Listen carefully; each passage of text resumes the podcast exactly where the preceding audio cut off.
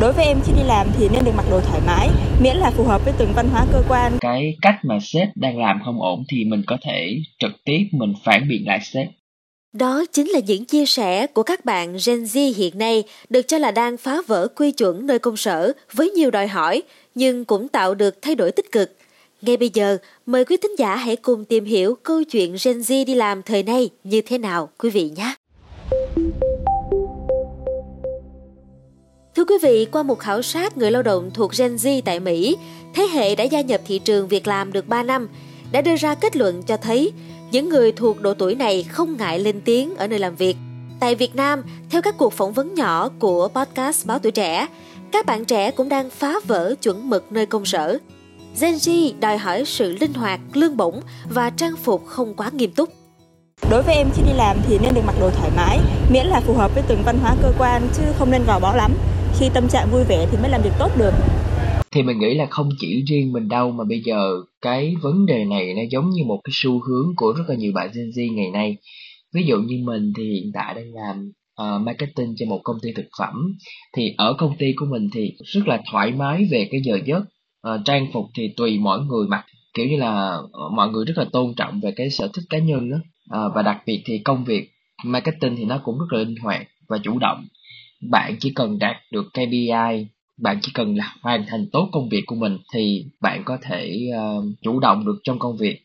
Và đặc biệt thì uh, mình nghĩ là ở trong công ty của mình thì họ giống như là họ đề cao cái việc mà phản biện cái tư duy phản biện. Cho nên cái việc mà uh, ví dụ mình cảm thấy cái dự án này không ổn uh, hoặc là cái cách mà sếp đang làm không ổn thì mình có thể trực tiếp mình phản biện lại sếp cũng là một cái điều rất là bình thường đối với mình thì việc đi làm thì sự thoải mái sẽ đặt lên hàng đầu bởi vì là khi mà thoải mái rồi thì mình mới có thể làm việc hiệu quả được thì khi mà uh, sếp của mình có đưa ra những cái quyết định mà không hợp lý hay là mình cảm thấy nó chưa thỏa đáng thì mình sẽ luôn sẵn sàng nêu ra quan điểm và để cho cái công việc đó trở nên tốt hơn.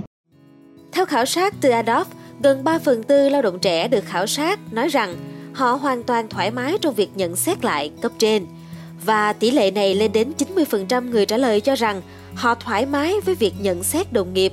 Cũng có 90% cho biết họ thoải mái khi thảo luận về mức độ hài lòng hoặc không hài lòng của mình tại chỗ làm. Bên cạnh đó, phần lớn người tham gia khảo sát cho biết họ không ngại khi bàn về những vấn đề từng là cấm kỵ tại nơi công sở. Đơn cử là vấn đề về tiền bạc. Gần 8 trên 10 người trả lời rằng họ không ngại tiết lộ về tiền lương.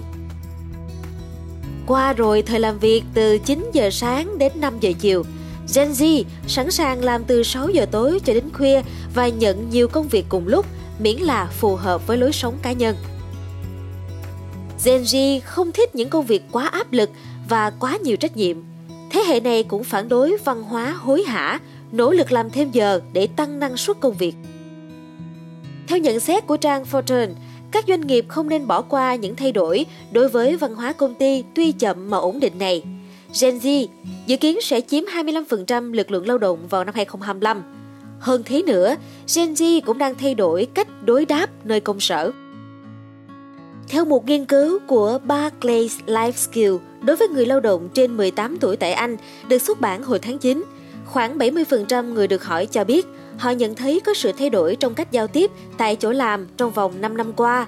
Với 71% trong số đó, tin rằng Gen Z là nguyên nhân cho sự thay đổi này. Khoảng 73% cho biết cách giao tiếp của họ khi làm việc đã trở nên thường ngày hơn vì nguyên nhân này. Sự thay đổi này phản ánh qua cách mọi người ký tên khi kết thúc mỗi email. Các cụm từ thông dụng như thân ái được cho là lỗi thời và sẽ dần biến mất trong thập kỷ tới. Việc thay đổi ngôn ngữ trong email cho thấy khao khát của người trẻ cho việc để lại dấu ấn của mình lên mọi việc. Nghiên cứu còn cho thấy 97% số người trẻ từ 18 tới 24 tuổi tham gia khảo sát cho biết họ muốn phản ánh tính cách của mình qua giao tiếp tại chỗ làm. 40% cho rằng chỉ thay đổi ngôn ngữ của email vẫn là chưa đủ. Tiến sĩ Laura Bailey, giảng viên cao cấp tại Đại học Kent Anh cho biết, theo nghiên cứu, thì việc phá vỡ chuẩn mực nơi công sở phản ánh trong ngôn từ được người trẻ sử dụng và việc giao tiếp tại đây nói chung. Xin cảm ơn quý thính giả đã lắng nghe số podcast ngày hôm nay.